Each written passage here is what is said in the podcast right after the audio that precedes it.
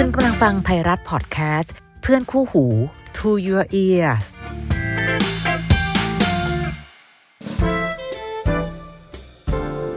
How to รัก รักอย่างไรที่จะใช้หัวและใจไปพร้อมๆกันกับดีเจพี่อ้อยนภาพร สวัสดีค่ะ How to รักมาแล้วค่ะ รักยังไงที่เราจะใช้หัวและ ใจไปพร้อม ๆ กันกับดีเจพี่อ้อยนะคะ ตอนนี้มกราคมละกำลังจะเข้าสู่กุมภาพันธ์เดือนแห่งความรัก และไม่รู้ทำไมเหมือนกันพอถึงเดือนแห่งความรักที่ไรนะคะ มักจะมีหลาย ๆ คนรู้สึกว่าอืมความรักของฉันจะเป็นยังไงนะ หรือคนโสดจะเหงาหนักสุดก็ช่วงเดือนกุมภาพันธ์ค่ะ เดือนอื่นก็ปกติดูแลตัวเองได้ตามธรรมดาธรรมดา แต่พอถึงเดือนแห่งความรัก มักจะมีปัญหาความรักเกิดขึ้นในใจ เหงาผิดปกติ คาดหวังเกินปกติ เยอะมาก หรือแม้แต่บางคู่หวานเกินปกติก็มี วันนี้คำถามน่าจะเป็นเรื่องของความโสดค่ะ เป็นคำถามที่ส่งเข้ามาอะน่าสนใจดีเรามาคุยกันนะคะ สวัสดีค่ะพี่อ้อยคะชื่อแพลวค่ะ แพลวมีเรื่องอยากขอความเห็นจากพี่อ้อย แพลวเป็นลูกคนโตค่ะ มีน้องสาวสองคน ครอบครัวแพลวเป็นครอบครัวที่ค่อนข้างอยู่ในกรอบ และแพลวก็ถูกสอนตั้งแต่เด็ก ให้เป็นตัวอย่างที่ดีให้กับน้อง เราก็เลยเป็นคนเรียบร้อย มีแบบแผนการใช้ชีวิต และตั้งแต่เป็นเด็ก แพลวจะเป็นเด็กหัวดีค่ะ เรียนเก่งด้วยที่ใช้ชีวิตในโรงเรียนกวดวิชามากกว่าการเดินห้างกับเพื่อน พอเข้ามหาวิทยาลัย จบมาด้วยเกียรตินิยมอันดับหนึ่งโอ้เก่งมากแพลวและหลังจากเรียนจบ แพลวก็ได้บรรจุเข้าทำงานในองค์กรรัฐวิสาหกิจแห่งหนึ่งแพลวค่อยๆ เก็บเกี่ยวประสบการณ์ในการทำงาน และก็เรียนปริญญาโทควบคู่ไปด้วย จนตอนนี้สิ่งที่แพลวพยายามมาทั้งหมด มันส่งผลให้แพลวขึ้นเป็นหัวหน้าฝ่ายค่ะ คือเป็นชีวิตที่เรียบหรูดูงามจริง ๆ นะแพลวเนาะ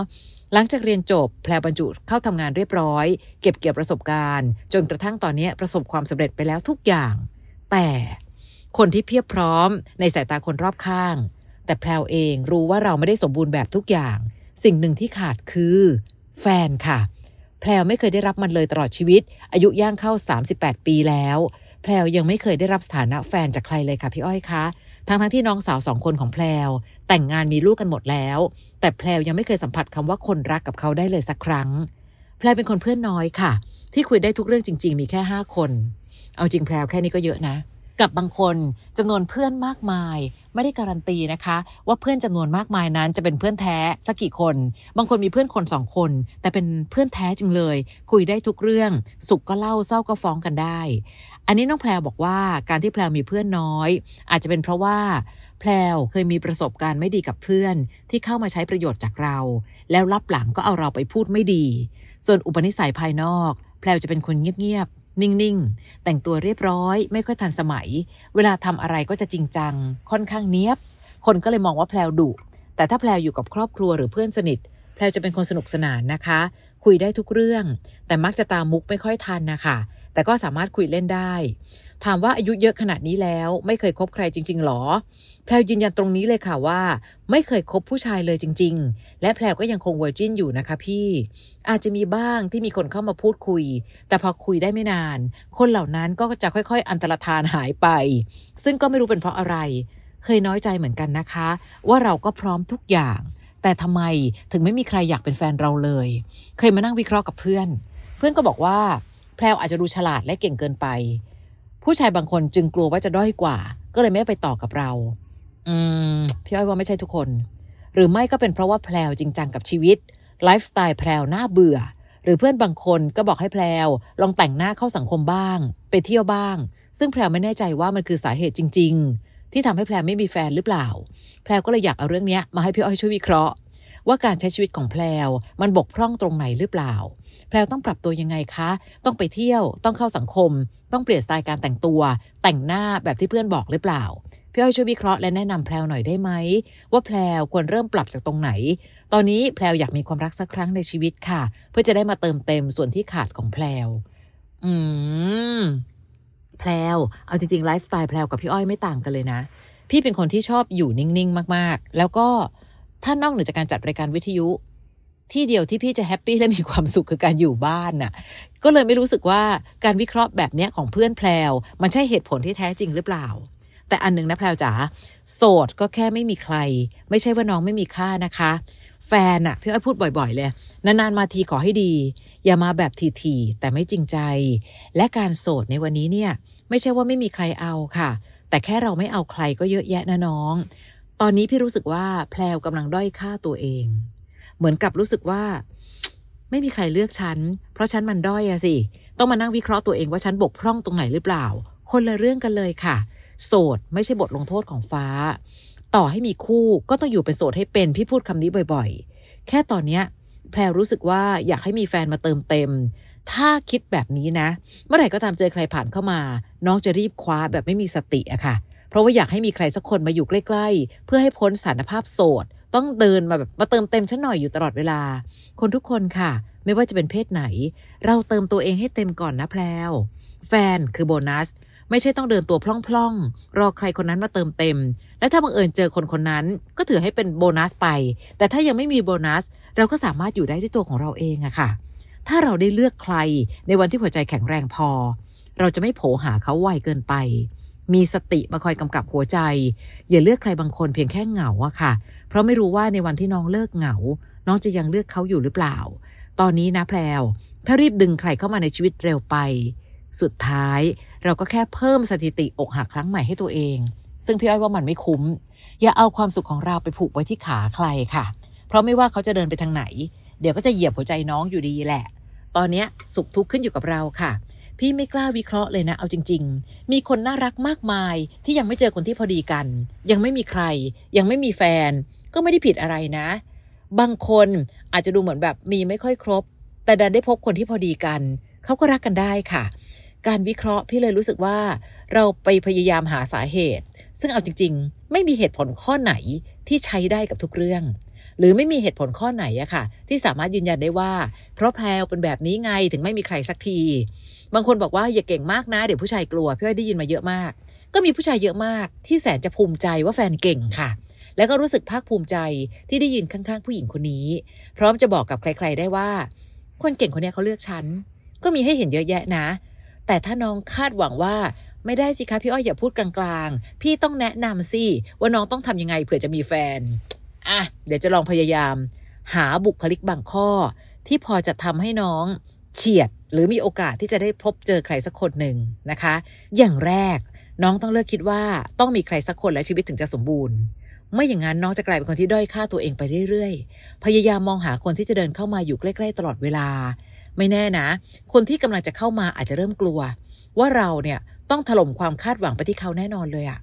คนที่มีความสุขในการใช้ชีวิตจะดูมีเสน่ห์ค่ะน้อง คือมันจะดูเท่ๆ ความสุขจะดูเปล่งประกาย เดี๋ยวจะมีคนมาขอแบ่งความสุขใกล้ๆ ไม่ใช่มองหา เฝ้ารอ รอคนเติมเต็มอยู่ตลอดเวลา มันจะกลายเป็นดูเป็นเป็นเหมือนผู้หญิงอมทุกข์คนหนึ่งที่ต้องผูกความสุขไว้ที่ใครสักคนตลอดเวลา พี่ไม่อยากให้น้องเป็นแบบนั้นอะข้อต่อมา อย่าคิดว่าการศึกษาใคร คือการพยายามให้เขามาเป็นแฟนเราให้ได้ ความพยายามบางทีเนี่ย มันจะทำให้รู้สึกได้ว่า ดูไขว่คว้าจังเลยอะเอาจริง ๆ เราคุยกันเรียนรู้กัน อย่างน้อยได้เพื่อนมาหนึ่งคนคิดแค่นี้ จะได้ไม่พยายามเรียกร้องความเป็นแฟนจากเขามากจนอึดอัดนะคะอะพอคนนี้เริ่มจะศึกษากันอะแฟร์ๆต่อตัวเอง แฟร์ๆต่อตัวเขาคุยกันศึกษากันไม่มีแฟนไม่ตายค่ะ แต่ถ้าเมื่อไหร่ก็ตามทีที่เรายอมตายเพื่อจะได้แฟนสักคน เมื่อนั้นคนที่มองเข้ามาจะเห็นผู้หญิงที่ดูไม่ค่อยมีค่าเท่าไหร่ ดูไม่เท่เลยอะดูพยายามจะขอร้องเขาเรียกว่าใช้คำว่า พยายามจะร้องขอความรักจากเขาอยู่ตลอดเวลา แพลวต้องไม่ใช่คนคนนั้น ข้อต่อมาค่ะ ยิ้มจะลดระยะห่างระหว่างคนสองคน ยิ้มได้เสมอไม่ว่าจะเจอใคร ต่อให้ไม่ได้เห็นใคร ยิ้มมุมปากไว้ก็ยังดี ไม่อย่างนั้นบางคนนะคะเวลาที่เราเผลอตัวจะทำหน้าเครียดอยู่ตลอดเวลา และความน่าเครียดของเรานี้แหละ อาจจะทำให้คนจะเข้าใกล้ยาก สังเกตง่าย ๆ เวลาเราเจอคนสองคน คนหนึ่งดูยิ้มง่ายจังเลยอะ่ะ กับอีกคนหนึ่งดูหน้าตึงๆ แพลวอยากเดินเข้าหาใครก่อน เพราะฉะนั้นเช่นกันเราก็ต้องเป็นคนคนนั้น มีอมยิ้มอยู่ในใบหน้า เหมือนกับเราเปิดรับที่จะให้ใครสักคนเดินเข้ามาเพื่อคุยกัน เป็นเพื่อนก็ยังดี ไม่ใช่เดินเข้ามาทุกที ต้องแอบจะผูกมัดเขาไว้ก่อนว่าอยากให้เป็นแฟนนะคะ อีกอันหนึ่งเวลาน้องคุยกับใคร ตั้งคำถามปลายเปิดเอาไว้ ให้เขาได้มีโอกาสได้ตอบเรื่องของเขามากกว่าที่เรามัวแต่พูดเรื่องของเรานะคะ บางคนเป็นตั้งใจมากเลยจะศึกษาคนคนนี้แล้วเล่าหมดเลยว่า เธอรู้ไหมว่าฉันเป็นคนชอบอะไร ชอบสีอะไรชอบกินอะไร ไม่รู้สิเขาอาจจะไม่อยากรู้ก็ได้อะค่ะ เพราะฉะนั้นความมีเสน่ห์อย่างหนึ่ง เวลาที่เราคุยกับใคร เปิดโอกาสให้เขามีสิทธิ์พูด ชอบอะไรอะ่ะเฮ้ยระหว่างภูเขากับทะเลเธอชอบเที่ยวแบบไหน หรือแม้แต่อากาศแบบนี้ดีเนาะอากาศค่อนข้างเย็น เธอชอบหน้าหนาวหรือชอบหน้าไหน ดูซิว่าเหมือนกันหรือเปล่า เห็นไหมคะคำถามปลายเปิดจะเปิดโอกาสให้คู่สนทนา ได้มีโอกาสเล่าความเป็นตัวเขาให้เราฟัง ข้อต่อมาค่ะไลฟ์สไตล์ไหนที่ไม่ใช่เรา ก็ไม่ต้องพยายามที่จะเป็นนะ แต่แต่ถ้าหากว่าน้องอยากสนุกจะเรียนรู้อะลองดูได้ เช่น เพื่อนบอกแพลว่า ลองแต่งหน้าเข้าสังคมซิอืม ก็ไม่ได้อยากแต่งอะนะ แต่ลองดูก็ได้ เผื่อจะเป็นแพลเวอร์ชั่นใหม่ แต่ถ้ารู้สึกว่าลองแล้วไม่ชอบ ก็ไม่ต้องทำต่อค่ะ แค่สนุกกับการเรียนรู้ สิ่งที่ออกนอกกรอบชีวิตของเราบ้าง ก็สนุกดีนะนะคะ สนุกกับทุกขั้นตอนไม่ต้องจริงจังค่ะ เพราะนี่ไม่ใช่วิธีการทดลอง นี่ไม่ใช่ how to แต่มันคือการเรียนรู้และสนุกไปกับมันอ๋อทำแบบนี้หรอ แล้วจะมีแฟนไหมอะอ๋อก็บอกให้ไปฟิตเนสพยายามมองคนข้างๆ บ้าง บางคนก้มหน้าก้มตาออกกำลังกาย เพื่อจะแบบฉันต้องผอม ฉันต้องออกกำลังกาย ฉันต้องแข็งแรง ไม่แน่ค่ะ ถ้าเรามีความสุขกับมัน มองคนใกล้ๆ ยิ้มให้ มันคือการทำให้คนสองคนสามารถเข้ามาใกล้กันได้มากขึ้นนะคะอะลองทดลองไปด้วยกันแล้วกัน ไม่ได้คิดว่าทำแบบนี้ต้องได้แฟนเสมอ แต่อย่างน้อยเป็นการเติมสีสันให้ชีวิตเรามากขึ้น และทั้งหมดค่ะ ย้อนกลับไปที่ข้อแรก แฟนไม่ใช่ทั้งหมดของชีวิต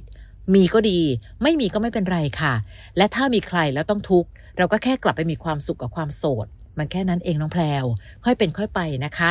วันหนึ่งอวยพรแล้วกัน ขอให้น้องเจอคนที่พอดีกับหัวใจ ไว้รอเจอคนที่น่ารักมากพอ จะสละความสุขซึ่งความโสด ค่อยโดดจากคานนะน้องนะ เรารักตัวเองเป็น เมื่อรักตัวเองเป็น ความรักตัวเองจะเปล่งประกาย และถ้าเมื่อไหร่มีแฟน น้องจะรักคนคนนั้นด้วยสติ และรักคนคนนั้นภายใต้เงื่อนไขของความรักในตัวเอง เพราะน้องก็มีค่าที่มีสิทธิ์ในการเลือกใครสักคน ไม่ใช่ต้องด้อยค่าตัวเอง มองหาคนนั้นมองหาคนนี้ เพื่อรอว่าใครสักคนช่วยมาเลือกฉันสักทีสิ เห็นไหม แค่วิธีคิดต่างกัน บุคลิกภาพของน้องก็น่าเข้าหาต่างกันแล้วค่ะ หวังว่าจะเป็นวิธีคิดให้กับคนโสดหลายๆคนนะคะ โสดก็แค่หาวิธีแก้เหงา ดีกว่าต้องนั่งเศร้าถ้าเขาไม่ใช่ ไม่จำเป็นต้องรีบจะไม่โสดเร็วเกินไป จนเลือกคนนั้นเลือกคนนี้แบบที่ไม่มีเงื่อนไขอะไรเลย เราพาตัวเองมีความสุขมาได้ตั้งนาน ถ้าจะเลือกใครสักคน ต้องเป็นอีกคนหนึ่งที่ทำให้เรามีความสุขมากกว่าความโสดนะคะอะวันนี้ค่ะ How to รักเอาใจคนโสดๆในช่วงที่กำลังจะเข้าสู่เดือนแห่งความรัก เดือนแห่งความรักที่ว่าไม่ได้แปลว่ารักแฟนอย่างเดียว แต่หมายถึงความรักตัวเอง หลาย ๆ ครั้งที่บอกรักคนอื่นเสียงดัง บอกรักตัวเองฟังแทบไม่ค่อยได้ยิน เพราะฉะนั้นการเข้าสู่เดือนแห่งความรักในเดือนต่อไป บอกรักตัวเองเสียงดัง ๆ นะคะ มีคำถามอะไรฝากไว้ใน how to รัก podcast at gmail com และเดี๋ยวอาทิตย์หน้า พี่อ้อยและทีมงานเลือกมาตอบในพื้นที่ตรงนี้กับ how to รัก ไปแล้วนะ สวัสดีค่ะ